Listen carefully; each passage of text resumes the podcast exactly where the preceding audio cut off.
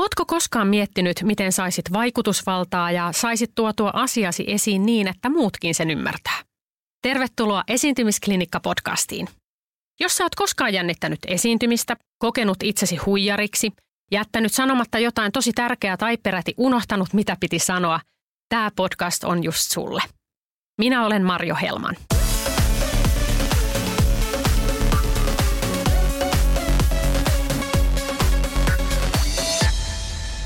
Esiintymisklinikan jaksossa puhutaan siitä, että mitä sitten tapahtuu, jos käy niin ihanasti, että pääsee mediaan. Jotkut ajattelee, että mitä tapahtuu, jos joutuu mediaan, mutta minä olen aina sitä mieltä, että se on ihanaa, jos sinne pääsee. Ja sitten mä mietin, että kuka tästä olisi paras ihminen mun kanssa keskustelemaan. Ja hän on nyt täällä ja hänen nimensä on Eeva Lehtimäki ja hän on Maikkarin MTV-uutisten yhteiskuntatoimituksen päällikkö sekä politiikan toimittaja. Kerrassaan mahtava ihminen. Olen saanut kunnian tehdä myös hänen kanssaan töitä. Tervetuloa Eeva. Kiitos, hienoa olla täällä ja kiva päästä puhumaan omasta työstä. Se on aina mahtavaa. Eli mikä sun työ nyt sitten on? Ää, politiikan toimittaja, yhteiskunta, ää, toimituksen päällikkö, ää, sut tunnetaan TV-toimittajana oikein niin kuin vähän ehkä, jotkut vois sanoa pelottavanakin toimittana. Ja, niin mikä, sä, mikä sä itse koet, että mikä sä oot? No mä oon tehnyt tietysti toimittajan töitä niin kauan. Sitten mä kävin tuossa muutaman vuoden tota, aidan toisella puolella vähän kouluttamassa tekemässä viestintää.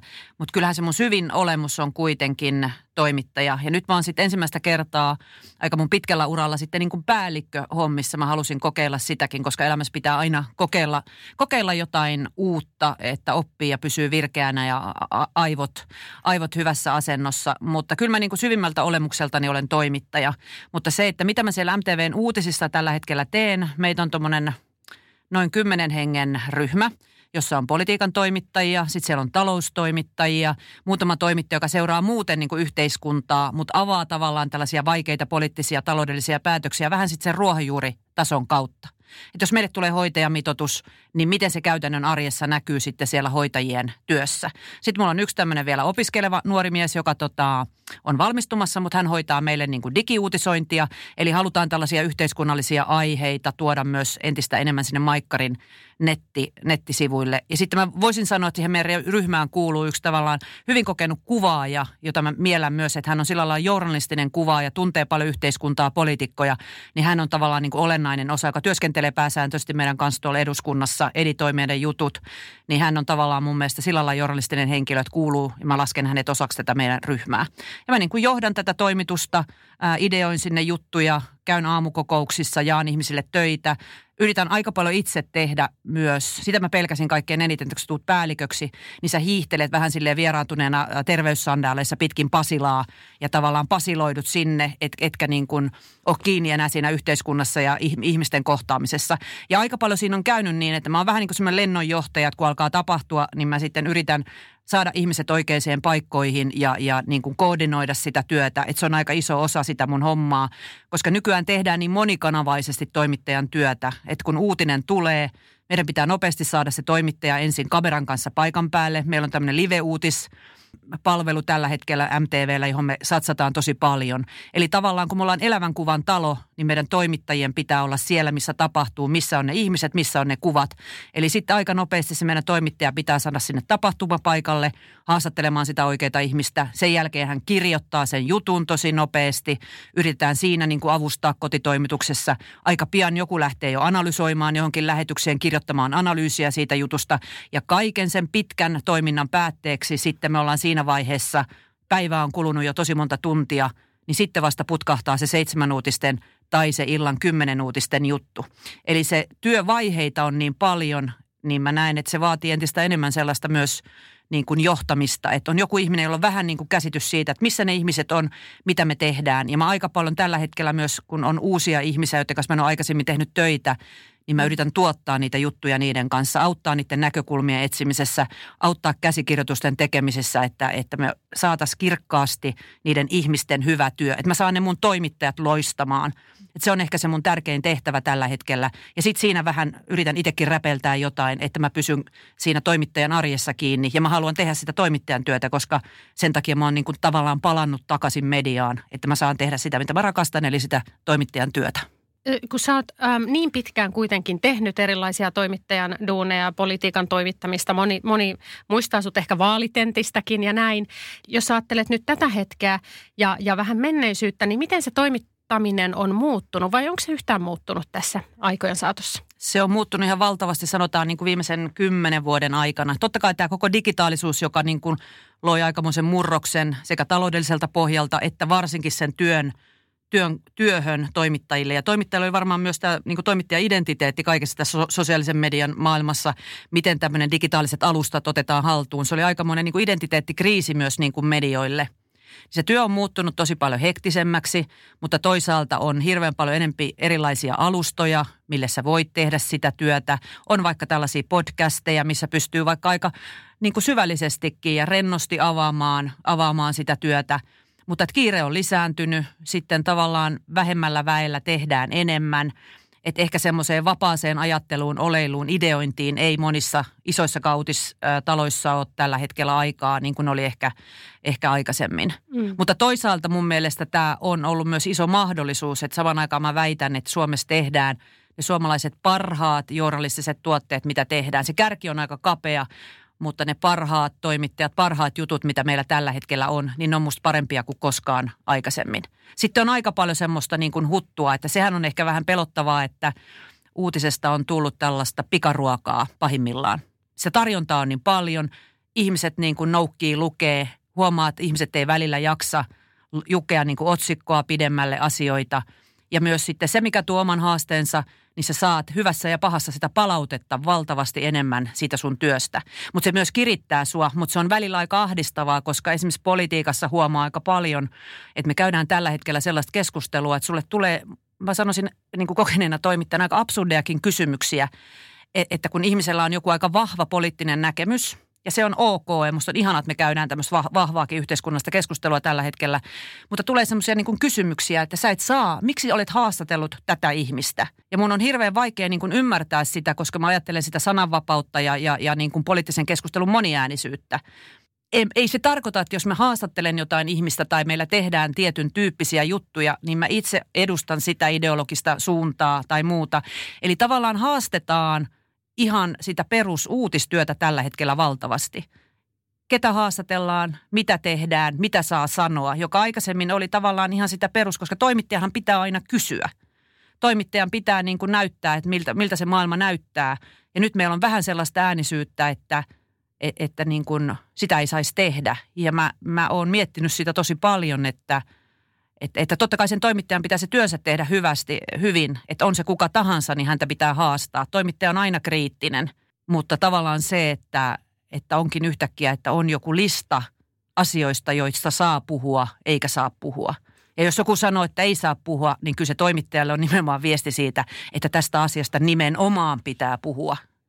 Ja tämähän on juuri tämä, mihin olin tulossa tässä, että, että silloin ollaan todella vaarallisilla vesillä, jos lähtee menemään niin, että vain tietyn ideologian tai ajatuspolun omaavat ihmiset saa äänensä kuuluviin näissä niin kuin relevanteissa medioissa. Sehän sitten synnyttää just kaiken maailman vaalemedioita ja kaiken näköistä sellaista suhmurointia mm. siellä taustalla. Sitten jos ne tietynlaiset ihmiset ei saa ääntään kuuluville maassa, missä sananvapaus on kuitenkin täällä se määrittävä tekijä. Totta kai siis mm. medialla pitää olla jonkunlainen niin kuin arvopohja. On sellaisia arvoja, joita mä ainakin itse haluan niin kuin työssäni puolustaa – mutta se ei tarkoita sitä, ettenkö mä käsittelisi aiheita, joita vastaan mä itse olen, koska mä pidän tärkeänä se, että meidän täytyy tietää, ja meidän niin kuin poliittinen kenttä on tällä, tällä hetkellä valtavassa muutoksessa ympäri Eurooppaa. Me nähdään tosi huonoja esimerkkejä siitä, mitä tapahtuu, kun sananvapautta ruvetaan valtiollisesti säätelemään, ja meidän pitää olla todella, todella tarkkoja siitä, e, e, että me ollaan hereillä tässä ajassa.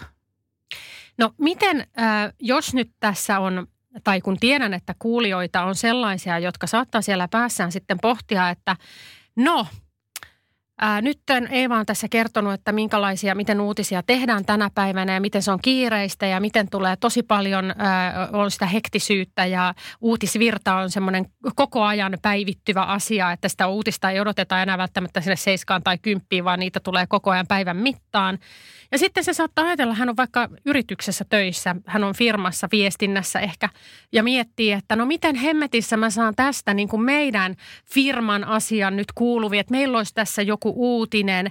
Miten mä pystyn tökkäseen mitenkään tonne väliin, kun se on noin tollasta toi, että mitä sä sanoisit, miten mediaan pääsee?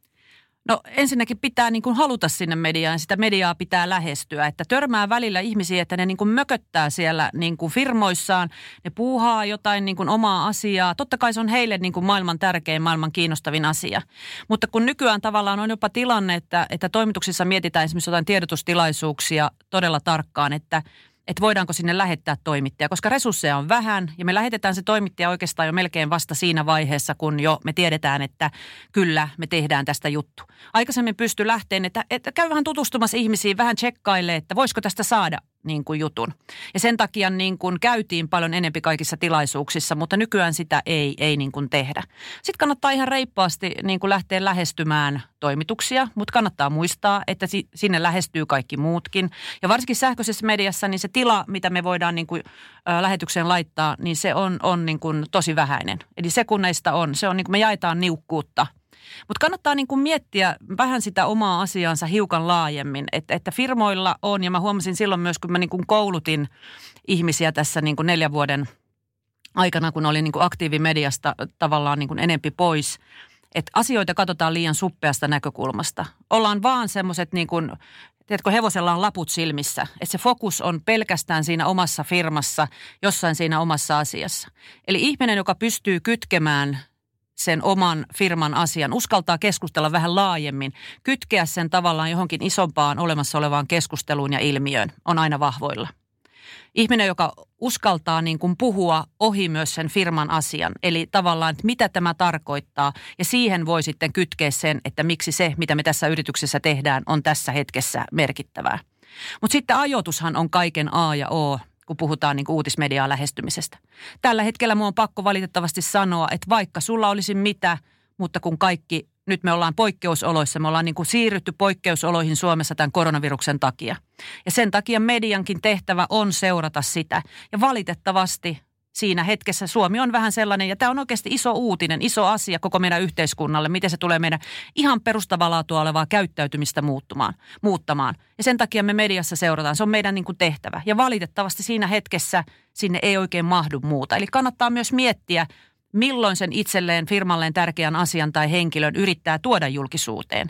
Ei mene sen oman firman viestintäkellon ja, ja strategian mukaisesti niin kuin silleen pussipäisesti, vaan, vaan yrittää niin kuin miettiä, mikä olisi oikea ajankohta tuoda tämä asia esiin. Sitten pitäisi olla vähän niin kuin rohkeutta äh, uskaltaa niin kuin sanoa. Firmojen ihmiset on vähän liiankin sliipattuja ja teflonisia – sitten sä näet näitä tämmöisiä yritysjohtajia, jotka tulee vain julkisuuteen silloin, kun he mukaan itse haluavat ja on vaikka joku osavuosikatsaus. Tämä maailma ei oikein mene enää sillä tavalla. Meillä on ehkä muutama, sanoisin, 5-6 suomalaista huippujohtajaa esimerkiksi, jotka voi säädellä sitä omaa julkisuuttaan. He voi jopa sanoa, että nyt mä haluaisin antaa tämän haastattelun – mutta heitä on todella vähän. Kaikki muut joutuu taistelemaan, tekemään itsestään mielenkiintoisen. Sitten kannattaa lähteä varmaan sosiaalisen median, blogien, kaiken tämmöisen kautta rakentamaan myös tällaiselle hyvälle firman kasvolle tämmöistä julkisuuskuvaa. Että ei tarvi niin kuin odottaa, että se media tulee ja löytää sut. Harvoja ihmisiä, ketkä on tällä hetkellä paljon julkisuudessa, niin e- ei niitä ole niin kuin löydetty, vaan he ovat itse aktiivisesti rakentaneet sitä niin kuin asiantuntijakuvaansa halunneet puhua tilaisuuksissa, he ovat kirjoittaneet blogeja, he ovat jollain lailla kiinnostavia, rohkeita niin kuin puhujia. Naisasiantuntijoille on valtava tilaus tällä hetkellä, koska mediatkin on havahtunut nyt ihan viime vuosien tähän diversiteettiin. Että meillä pitää olla erilaisia ihmisiä, naisia, miehiä, eri-ikäisiä ihmisiä, koska se on Suomi ja se pitäisi näkyä mediassa ja media on onneksi niin kuin havahtunut siihen myös pikkuhiljaa. Mutta siihen joutuu entistä enemmän tekemään siihen, että pääsee mediaan. Sä joudut tekemään siellä yrityksissä entistä enemmän itse työtä, työtä sen eteen. Ja silloin se vaatii hirveän hyvää viestintää. Se vaatii, että ne ihmiset on koulutettu esiintymään ja, ja se vaatii halua ja rohkeutta niiltä niin kuin yritysten ja järjestöjen asiantuntijoilta.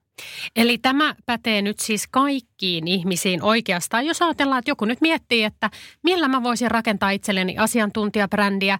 Moni on huomannut ehkä rekrytointivaiheessa siihen, että hei, että, että mun, mun henkilöbrändi ei ehkä ole välttämättä tarpeeksi tunnettu tai, tai haluaisin, että minut tiedettäisiin jostain asiasta tai mulla olisi joku tämmöinen asia, minkä haluaisin tuoda julkisuuteen, mutta en tiedä miten. Mm. Niin miten sä sanoisit, jos ei ole yritysjohtaja, mutta on asiantuntija, niin miten voisi lähteä rakentamaan brändiä niin, että mediakin sitten siitä kiinnostuisi? No varmaan, jos löytää jonkun sellaisen tavalla, että lähtee haarukoimaan myös tämmöistä eri, erikoisalaa tai se, että mistä ei tällä hetkellä puhuta, mutta pitäisi puhua. Voisinko minä olla se, että mä voisin erikoistua siihen jollakin lailla? Sitten on ihan näitä perusjuttuja. Meillä on paljon esimerkkejä – ihmisistä, jotka rakentaa sosiaalisen median kautta hyvää asiantuntijuutta. Twitter on tällä hetkellä aika kammottava paikka. Se on ihan siis sellainen, että mä oon hetken niin kuin miettinyt itsekin koko sen niin kuin tilin lopettamista. Mutta toisaalta sitten siellä voi tuoda semmoista hyvää asiantuntijoita esiin. Tuoda tilastoja, tuoda sellaista niin kuin faktapohjasta jotain niin kuin hyviä. Mutta silloin tietysti pitää pystyä tarttumaan siihen keskusteluun aika nopeasti. Voi yrittää tehdä podcasteja, voi kirjoittaa niin kuin blogeja, voi kirjoittaa vaikka kirjan, tarjoutua puhumaan erilaisiin tilaisuuksiin. Eli pikkuhiljaa myös luoda sitä niin kuin omaa, omaa verkostoa. Ja jotakin kautta kyllä ne, jännästi sitten ne hyvät ihmiset niin kuin löytää sen paikkansa. Ja sehän on vähän sellainen niin kuin laki, että kun joku media sut keksii tai joku järjestö, paljon järjestetään erilaisia seminaareja, missä on paneeleja ja on, on puhujia ja esiintyjä. Ja sitten kun sut jotenkin löydetään, niin sehän on sitten semmoinen lumipallo efekti, joka lähtee. Yhtäkkiä sitten kaikki muistaa, että hei, mikä se olikaan se uusi, muistatteko kun oltiin siellä, niin oli tällainen uu, uusi puhuja, että se oli kyllä hyvä. Ja sitten tavallaan sehän on mediankin, kun on niin hektistä se työ, niin mehän monesti, meillä on niin kuin muistissa lista niin kuin asiantuntijoista, me tarvitaan nopeasti kommentaattoria, me halutaan ohjelmaan vieraita. Ja, ja tota, ne, jotka suostuu tai me tiedetään, että ne toimii hyvin mediassa, niin sittenhän käy vähän niin, että niitä samoja asiantuntijoita käyttää sitten kaikki – ja ne on myös niitä, jotka suostuu, ne on käytettävissä. On todettu, että he on napakoita, he on hyviä esiintyjiä, sopivat televisioon esimerkiksi. Niin silloin heitä käytetään. He ei välttämättä ole sen alan niin kuin ihan niitä välttämättä sehän on mahtavaa, jos se niin kuin asiantuntijuus ja se kyky niin kuin analysoida ja esiintyä yhdistyy. Mutta joskus voi olla se, että ei, ei välttämättä ole ihan se huippuasiantuntija, mutta jotenkin toimii siinä median kontekstissa ja siinä välineessä. Ja silloin sua sitten niin kuin pyydetään vieraaksi ja halutaan, että, että sä oot se asiantuntija, joka analysoi ja kertoo. Mutta sehän vaatii sitä, että pitää haluta sitä ja pitää uskaltaa analysoida ja vetää asioita yhteen. Niin justiin. Eli t- tässä tarvitaan myöskin sellaista miettiä sen lisäksi, että hei, mulla on nyt tämä asia ja mä haluan tulla tästä tunnetuksi ja näin, niin miettiä sitten myöskin sitä, että mitä, mitä mä pystyn tästä vähän ehkä niin kuin raflaavastikin tai analysoimaan niin, että mm. tässä on jotain kiinnostavaa. Mm. Ja tehdä siitä ehkä sillä lailla, ää, ei kannata ehkä liikaa miettiä kuitenkaan sitä, tai oikeastaan miettiä ollenkaan sitä, että mitäs ne muut nyt tästä ajattelee. Mm. Vaan mm. silloinhan sitten tulee laimeeta, jos sä rupeat heti kelaamaan jo ennen kuin sä oot siinä, että media sua minnekään pyytää ja rupeat jo silloin kelaamaan, että mitä kaikki tästä ajattelee ja kehtaanko. No monesti niin kuin varmaan koskee varsinkin niin kuin tiedenaisia ja miehiä ja tieteilijöitä, että, että se oma viiteryhmä on totta kai todella tarkka tarkka niin kuin faktoista ja näin pitää ollakin. Mutta Suomessa on vähän semmoinen hassukin ajattelu, että et, e, että niin kuin kepeys, tiivistyminen, tämmöinen räväkkyys muuta, niin se, se ei ole älykkyyttä. Mutta sehän on itse asiassa kaikkein vaativinta, että kun sulla on joku hyvin spesiaali, hyvin hankala, tärkeä aihe – niin se, että miten mä avaan sille ihmiselle, joka ei ole koskaan tästä kuullut. Ethän sä ole mediassa koskaan puhumassa niille vertaisille ja niille asiantuntijoille. Ei sun pidä niiden edessä niin kuin esittää omaa erinomaisuuttasi.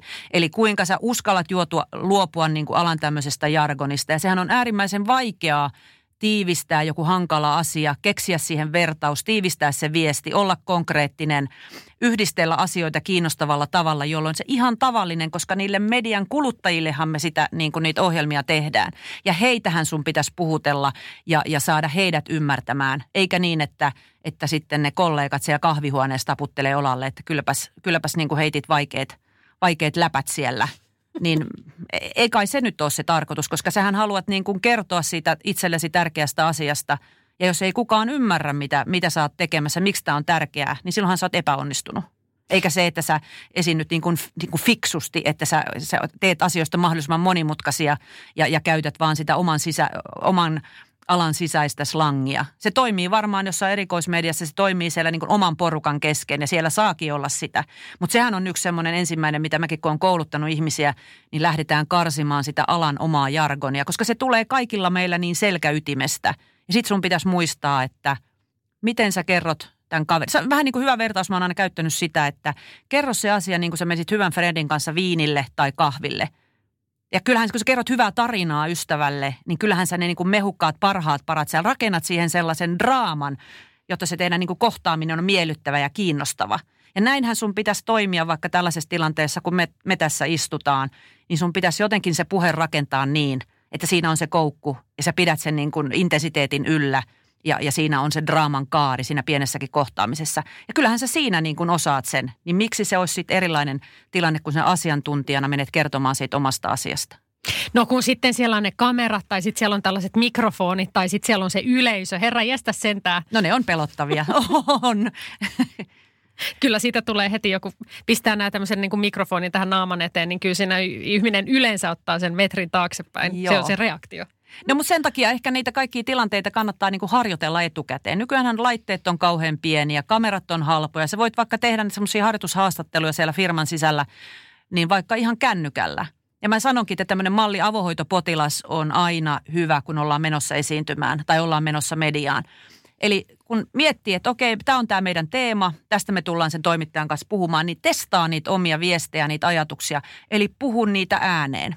Monethan menee vähän siihen halpaan, että kirjoitetaan sellaisia valmiita kysymysvastausmalleja, niin kuin valmistaudutaan, niin kuin esiintymiseen pitää aina valmistautua, se on se tärkein asia. Niin et, et sä kirjoitat tällaisia täydellisiä lauseita – ja sit sä yrität opetella ne ulkoa. Mutta senhän kuulee heti, että se on kirjoitettua tekstiä, jota sä luet ääneen. Mutta siis puhuttu viestintä, sen lainalaisuudet on ihan eri, erilaisia.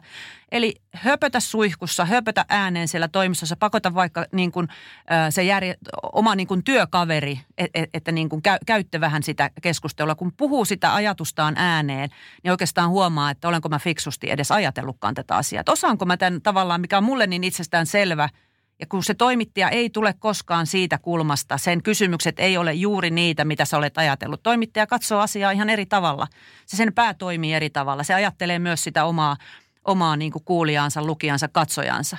Eli tavallaan sitten myös osaa asettua sen toimittajan niin kuin nahkoihin. Eli näin se voisi multa kysyä ja näin mä voin vastata. Eli tavallaan – puhuu ääneen niitä asioita, niitä ideoita, viestejään. Ja se on hirveän hyvä testi siihen, että onko tämä mun ajattelu itse asiassa kirkasta vai ei.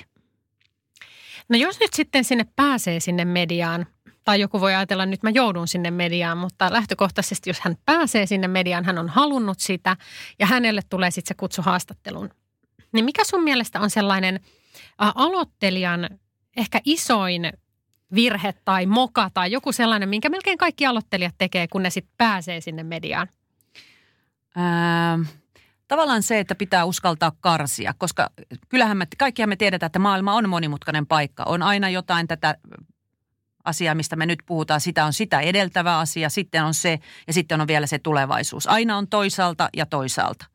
Eli tavallaan uskaltaa karsia konmarittaa sen viestinsä, poimia sieltä se kaikkein niin kuin suurin kirkkain ydin, se timantti. Ja se on hirveän vaikea. Se tulee oikeastaan varmaan sille kokemuksen myötä. Ja mä oon itse huomannut myös sen, nyt mä huomaan tässäkin näin, että kun mä pääsen puhumaan, että vaikka mä tiedän, että mun pitäisi olla tiivissä, kauhean koherentti, niin kyllähän se ajatus lähtee hirveän helposti niin kuin rönsyilemään. Eli kuinka niin kuin uskaltaa tiivistää asioita. Se on hirveän varmaan niin kuin vaikeinta. Ja sitten se toinen on tavallaan se, että – että sen oman alan se slangi, että uskaltaa niin kuin heittää, jättää sen sinne naulakkoon ja puhua niin kuin ihminen ihmiselle. Ne on varmaan kaksi sellaista asiaa, jotka tulee oikeastaan vasta kokemuksen myötä, että uskaltaa karsia, karsia ja tiivistää, vaikka tietää, että okei, onhan tässä monia monisyisiäkin asioita. Ja toki kannattaa aina miettiä sitä mediaa, missä on. Että televisio, radio, ne on lämpöisiä, ne on tämmöisiä tunnevälineitä, ne on tiiviin ilmaisun, puheilmaisun välineitä. Sitten on niin kuin lehtiä, aikakauslehtiä, joku tällainen podcast, jossa me voidaan mennä sitten pidemmälle, jossa on niin kuin mahdollisuus rönsytä. Mutta tavallaan jos haluaa niin kuin itsekin niin kuin saada sen viestin sen läpi, niin mitä tiiviimmin sen on itse niin kuin kiteyttänyt itselleen sen ajatuksen, niin sitä paremmin se todennäköisesti myös välittyy siihen mediaan siinä muodossa, kun itse haluaa. Sehän on aina myös vähän se se niin kuin järkytys ihmisille, kun ne pääsee sinne mediaan, koska se, mitä he ajattelee olennaiseksi ja tärkeäksi, onkin monesti ihan toista, mitä se niin kuin toimittaja näkee, että mikä tässä asiassa on merkittävää. Ja se on ehkä se suurin semmoinen hankauspinta, ristiriita, joka pitää myös hyväksyä. Ja muistaa se, että se on sen toimittajan oikeus myös niin kuin päättää, mistä se juttu tehdään, tehdä niitä tulkintoja – Toka jokaisella on niin kuin oikeus niihin omiin siterauksiinsa, niitä, niihin voi vaikuttaa ja niitä voi tarkastaa, mutta sinänsä tulkinta on aina toimittajan ja sekin pitää kestää. Kaksi ihmistä katsoo sitä samaa asiaa äkkiä hyvinkin eri puolilta ja tulkitsee asioita eri tavalla. Ja se on ehkä monille ihmisille myös se aika pelottava ajatus, että he kokee, että tulevatko he ymmärretyksi. Mähän on Eeva sun kanssa tehnyt koulutuksia mm-hmm.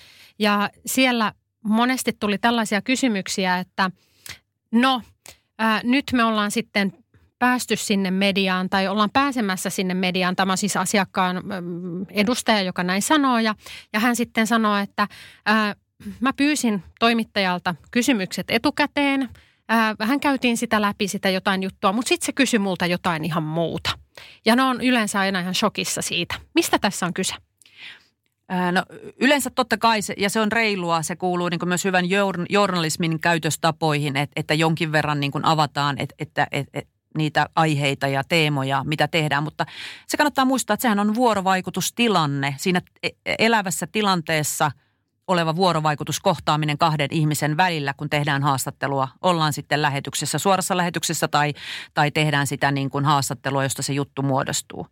Ja totta kai siinähän voi tulla uusia asioita ilmi. Voi tulla polkuja, joita lähdetään niin kuin yllättäville seikkailuille. Sitähän se journalismi on parhaimmillaan.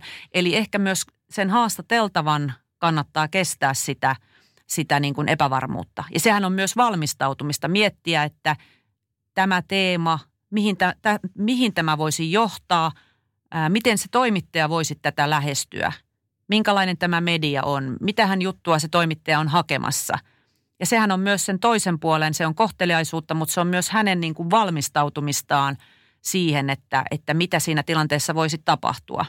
Eli sitä kautta pystyy ehkä niin kuin itsekin sitten niin kuin päätymään siihen, mihin haluaa. Eli valmistautuu, miettii niitä erilaisia polkuja, mihin, mihin voi mennä. Mutta kun se on erilaista kuin viestintä, se on, se on niin kuin journalismia ja siinä voi tulla yllättäviä tilanteita. Ja eihän se toimittaja tekisi työtään hyvin – jos hän ei kysy. Kysy vielä sen ensimmäisen, toisen, kolmannen kerran. Ja toimittajat ovat aina kiinnostuneita siitä, ei ne, kyllähän ne näkee jostain firman tiedotteesta, että tässä on kasvua 20 prosenttia. Mutta sen jälkeen se kiinnostavaa on, että miksi? Mitä tämä luku on syönyt? Mi, mitä tässä tapahtuu? Mihin tämä johtaa? Ja näinhän niin kuin media ajattelee, että ettei niin kuin kiinnittäydy liikaa siihen niin kuin perus, perusfaktaan – vaan niin kuin muistaa, että siitähän se vasta se työ, se toimittajan työ alkaa ja se, mistä se toimittaja on kiinnostunut. Eli uskaltaa niin kuin itsekin niin kuin avautua sille tilanteelle ja ajatella sitten eteenpäin, tarjota selityksiä. Koska miksi? Se on se kysymys, miksi media on olemassa. Sen pitää vastata siihen kysymykseen, että miksi, mitä tämä tarkoittaa.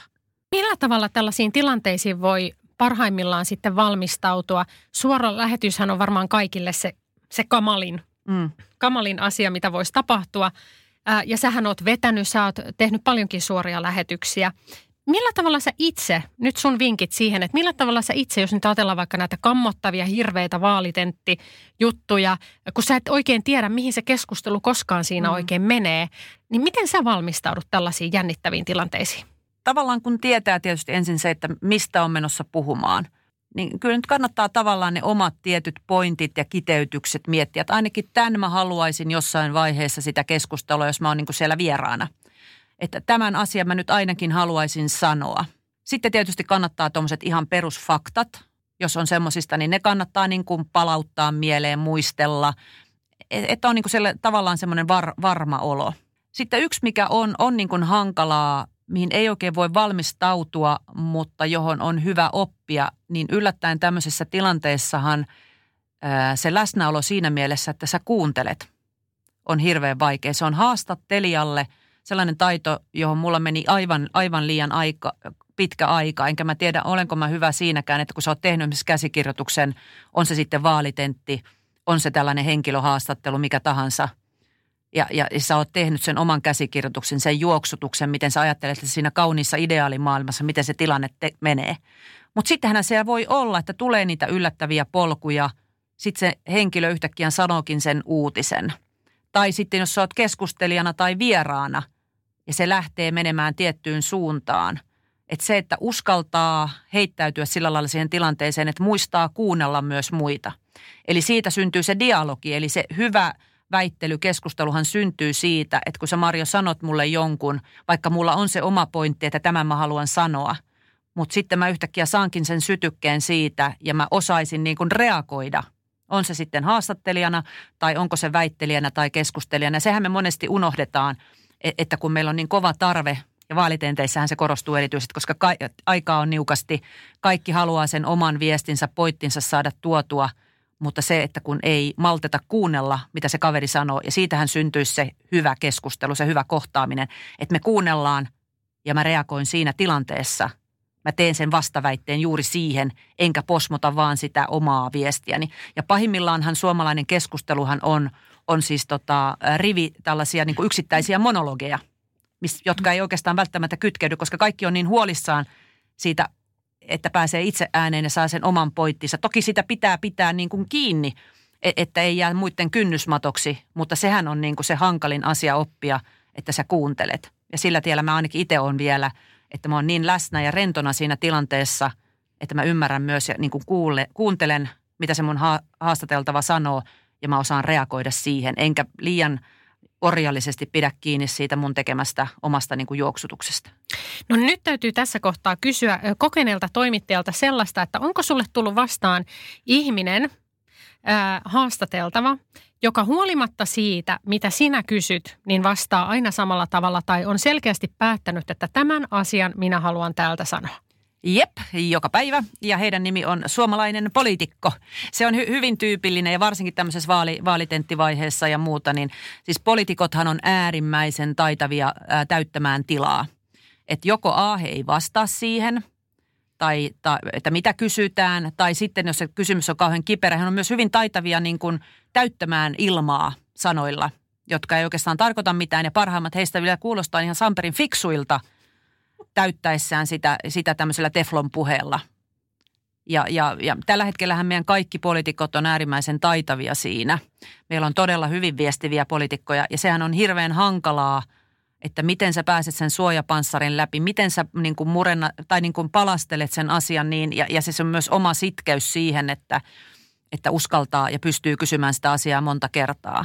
Ja sittenhän meillä on se jännittävä tilanne, mikä korostuu tietysti jossain vaalitenttitilanteessa aika hyvin – että jos sä painat niin kuin päälle ja se on poikkeuksellinen haastattelutilanne, siinä on niin kuin painetta molemmin puolin ja, ja aina ei käyttäydytä ihan silleen niin kuin parhaalla mahdollisella tavalla, niin se, että sä kysyt ja, ja kysyt kauniisti tai rumasti, mutta uskallat kysyä. Ja monestihan sitten se, että kun tekee, tavallaan ajattelee tekevänsä sitä työtään, niin se koetaan niin kuin aggressiiviseksi ja huonoksi. Ja se, se katsojan sympatia hirveän nopeasti kääntyy sen poliitikon puolelle, jos se toimittaja ää, koetaan niin kuin aggressiiviseksi tai, tai sillä että se niin kuin jankkaa sitä samaa asiaa uudestaan.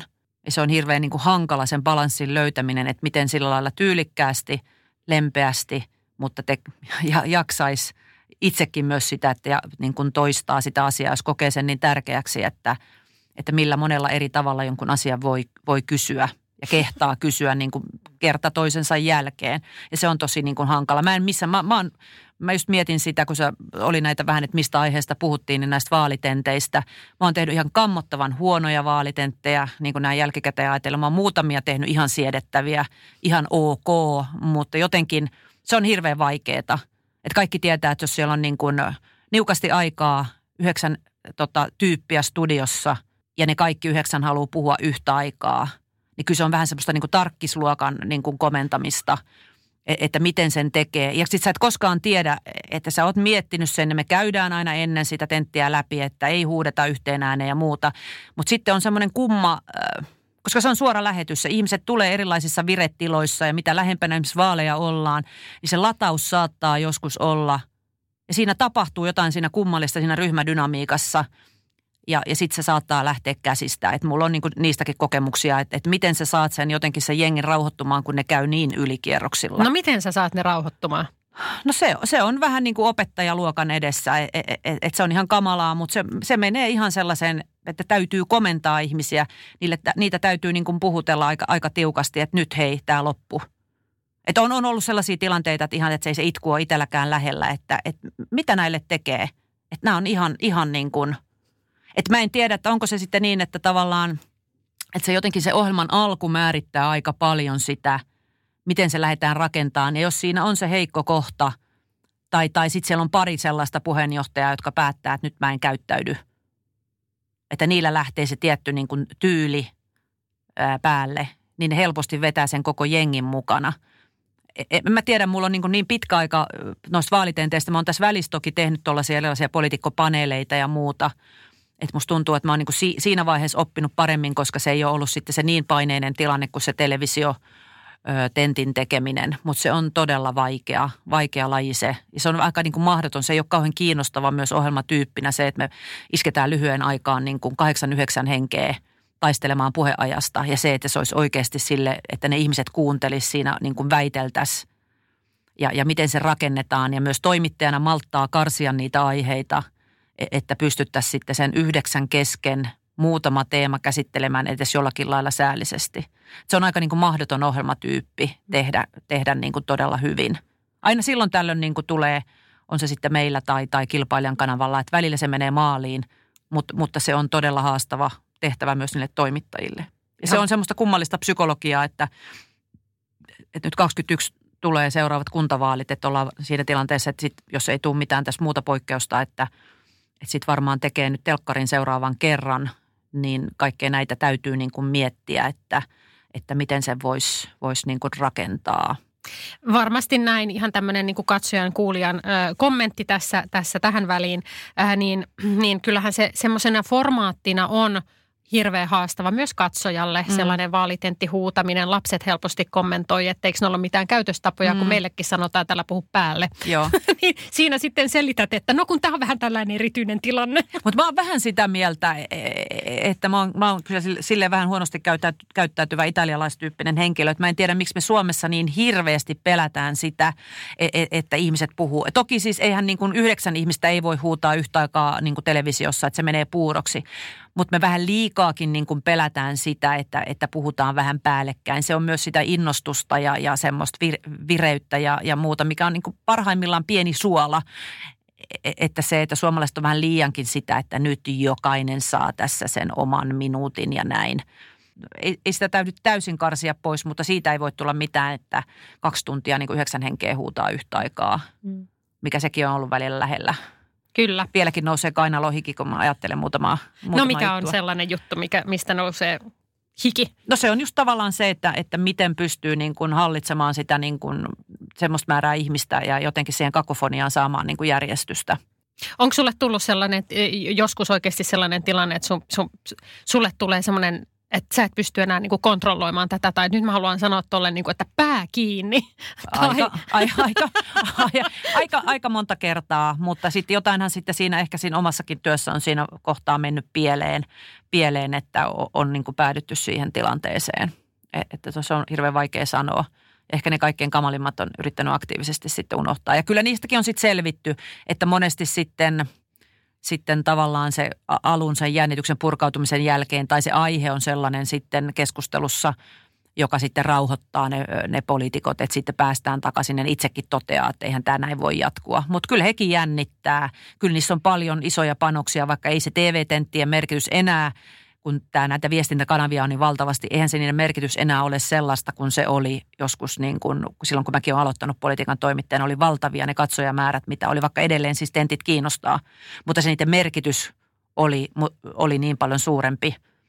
Mutta että kyllä niillä puoluejohtajillakin on hirveän kovat paineet. Ja nyt niin kuin viime vaaleista nähtiin, että, että se oli ihan yhden paik- kahden paikan päällä, kuka meillä olisi noussut pääministeriksi, niin toki niissä on paljon latausta – mutta sen myös huomaa, että puolueiden ja puheenjohtajien pitäisi uskaltaa rajoittaa sitä omaa esiintymistään. He on vähän semmoinen niin kuin sirkusseurue, joka kulkee niin kuin paneelista toiseen, teemat toistuu samana ja he vähän liikaakin näkee, että he jo tietää, että kun toi sanoo tota, niin nyt tämä puheenjohtaja reagoi tossa ja sitten toi heittää nyt tähän tämän sutkauksen. Ja, ja se on vähän niin kuin liian ennalta, ennalta arvattavaa – niin sitten se, että tavallaan he säästäisivät myös itseään ja, ja miettisivät ja panostaisivat, tekisivät avauksia niihin tentteihin ja, ja muuta, että, se, että he ei niin kuin kuluttaisi itseään niin paljon, niin mä luulen, että se myös parantaisi niiden vaalitenttien sitä sisältöä. Toki se on toimittajan vastuulla, mutta ei toimittajatkaan voi tehdä. Meidän poliitikoissa on vähän se vika, että ne vähän tulee kättä heilutellen itsekin tämmöisiin niin kuin tilanteisiin.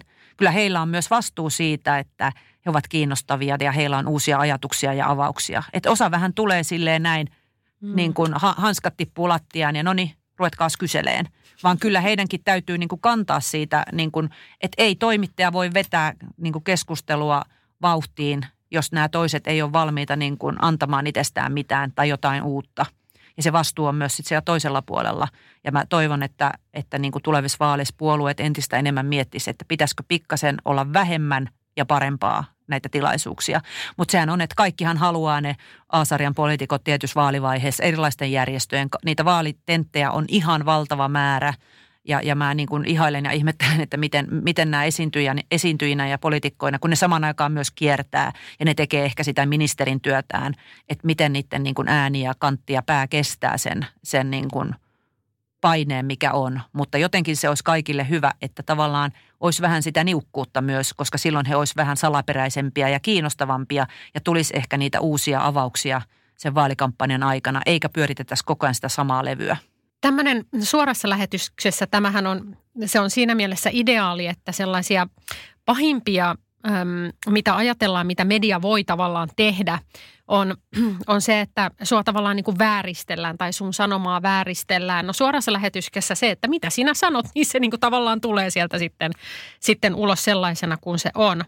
Mutta miten sä sanoisit tällaisesta, kun moni ehkä ajattelee, että no sit kun minä sinne mediaan menen tai pääsen tai joudun, niin mitäs jos ne nyt sitten tulkitsee mun väärin tai mitäs jos siitä revitään nyt sitten joku sellainen paskaostsikko, mitä mä en niin kuin halunnut.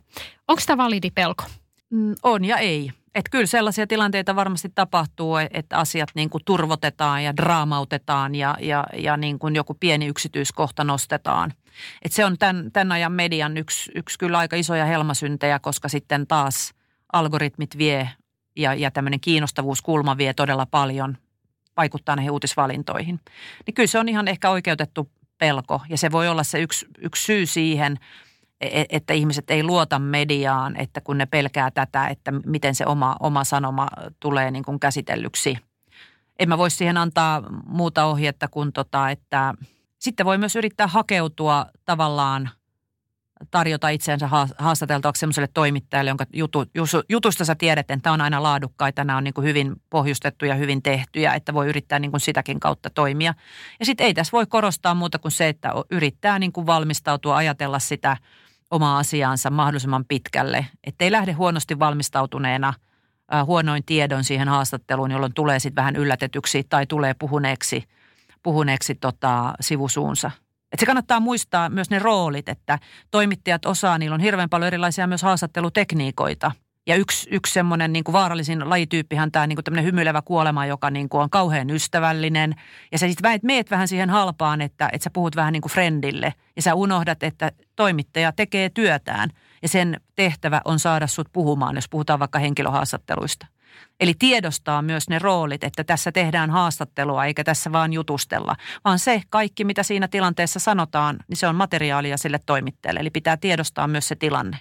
Ja sehän on vähän semmoinen, koska toimittajat on todella taitavia. Hehän on niin kuin nyhtämisen ammattilaisia ja he osaa erilaisin tavoin lähestyä ihmisiä. Se on heidän työtään. He on kiinnostuneita ihmisistä, he on kiinnostuneita asioista ja he haluaa tehdä kysymyksiä. Ja se on heidän työtään. Niin tavallaan tiedostaa myös sen, että tämä on nyt sen toimittajan työtilanne, eikä tässä voi vaan niin kuin puhua, eikä ole semmoista, että no mä nyt tässä vähän sutkautan off the record. Mutta se on kuitenkin siinä tilanteessa annettu ja silloin on se mahdollinen, että se toimittaja niin kuin käyttää sitä. Eli tiedostaa myös itse sen, että, että nyt tämä on tämä haastattelutilanne ja yrittää itse miettiä ne rajat, että miten paljon mä haluan itsestäni tai tästä asiasta paljastaa tai kertoa. No mitäs jos sitten tulee vähän puhuneeksi siinä ohi suunsa ja sitten tajuaa jälkikäteen, lähtee siitä tilanteesta, että ei saakeli, miksi mä menin silleen sanoa, vähänkö hirveätä. Tämä oli just se, mitä mä en halunnut puhua. Niin voiko tästä nyt sitten niin soittaa toimittajalle ja sanoa, että hei, minä puhuin ohi suuni, eh, mun olisi pitänyt sanoa näin ja voitko ottaa sen pois sieltä. Mitä tällaisessa tilanteessa No niin, jos on lehtijuttu, niin sullahan on oikeus niin kuin tarkistaa ne omat sitaattinsa. Ja sitten toki kannattaa sillä lailla auttaa, että toimittajille on kiire, eikä nekään halua, että niiden juttuihin jää tämmöisiä faktavirheitä. Että kyllähän niitä, jos vahingossa on unohtanut vaikka jonkun luvun tai, tai sanoo sen väärin tai ei, ei ollut, ollutkaan oikein, niin kannattaa niihin yrittää sitten niin kuin sanoa, että hei, voidaanko tämä korjata, koska kyllähän se toimittajakin toivoo, että ne jutut, faktat on väärin. Mutta sitten se vähän riippuu varmaan sen henkilön asemasta, sen jutun luonteesta ja, ja muuta, että pystyykö e, ei, jos ne on sanottu tai se on siellä nauhalla tai se on, on, on siellä kamerassa – ja se koetaan, että se on sen toimit, toimittaja kokee, että se on tämän, tämän asian kannalta niin kuin tärkeä, tärkeä asia, herkullinen asia, jotain paljastava asia, niin silloin se on siellä. Näin se vaan on. Se on sen toimittajan oikeus käyttää sitä tietoa. Miten me saataisiin äh, ihmiset näkemään sitten kuitenkin mediamahdollisuutena, että se on monelle mahdollisuus, eikä just mm. näin, että ne sitten pelkää siellä, että mitäs jos mä puhun ohi suuni. No pitää ajatella, että ihmiset, että meillähän on paljon kiinnostavia asioita, paljon kiinnostavia ihmisiä, ilmiöitä, tietoa, joka niin kuin sietää tulla äh, kuulluksi. Ja, ja edelleen kuitenkin media on se, että jos haluat tavoittaa tietyn kohderyhmän tai haluat tavoittaa ne isot massat – vaikka kuinka puhutaan television kuolemasta, höpö höpö, kyllä siellä edelleen on 6-700 000 ihmistä joka ilta katsomassa niin kuin meilläkin molemmin lähetyksillä ja nyt tämmöisinä koronapoikkeusaikoina ihmiset vielä hakeutuu sen tiedon, kuratoidun tiedon äärelle, niin se on edelleen nopein, tehokkain tapa tavoittaa isot määrät ihmisiä, jos sä haluat jonkun oman asian, epäkohdan, itsellesi tärkeän asian saada niin kuin keskusteluun, olla herättämässä sitä keskustelua. Kaikki puhuu sosiaalisesta mediasta, puhutaan firmojen omasta mediasta. Okei, se on varmaan ihan kiva, on, on niitäkin, jotka toimii. Mutta ihan rehellisiä jos ollaan, niin kuitenkin se niiden kävijäjoukko on aika paljon sitä sisäpiiriä, sen firman läheisiä viiteryhmiä, niitä sen firman omia asioita. Mutta jos pitää tavoittaa, haluaa vaikuttaa vielä yhteiskunnallisesti johonkin isoon vaikka ongelmaan, niin kyllä siis media on kuitenkin se tehokkain tapa – tapa niin kuin tota, saada asioita keskusteluun. Toki voi rahalla ostaa näkyvyyttä, mainontaa, tällaista – mutta siihen suhtaudutaan silloin markkinointina. Siellä on eri, eri lainalaisuudet. Media on ehkä siinä mielessä pe- pelottavampi, kriittisempi. Siinä tulee sitä tulkintaa väliin, mutta se on kuitenkin se tapa herättää ihmiset johonkin aiheeseen, jossa niin kuin kokee, että tämä on tärkeä aihe. Ja, ja pitää niin kuin luottaa siihen. Ja, ja kannattaa ehkä ajatella niin, että – että tota, kuitenkin jossain omassa asiassa sä olet se paras asiantuntija. Sä tiedät sen asian aina syvällisemmin kuin se toimittaja, niin pitää luottaa myös siihen os- omaan osaamiseen.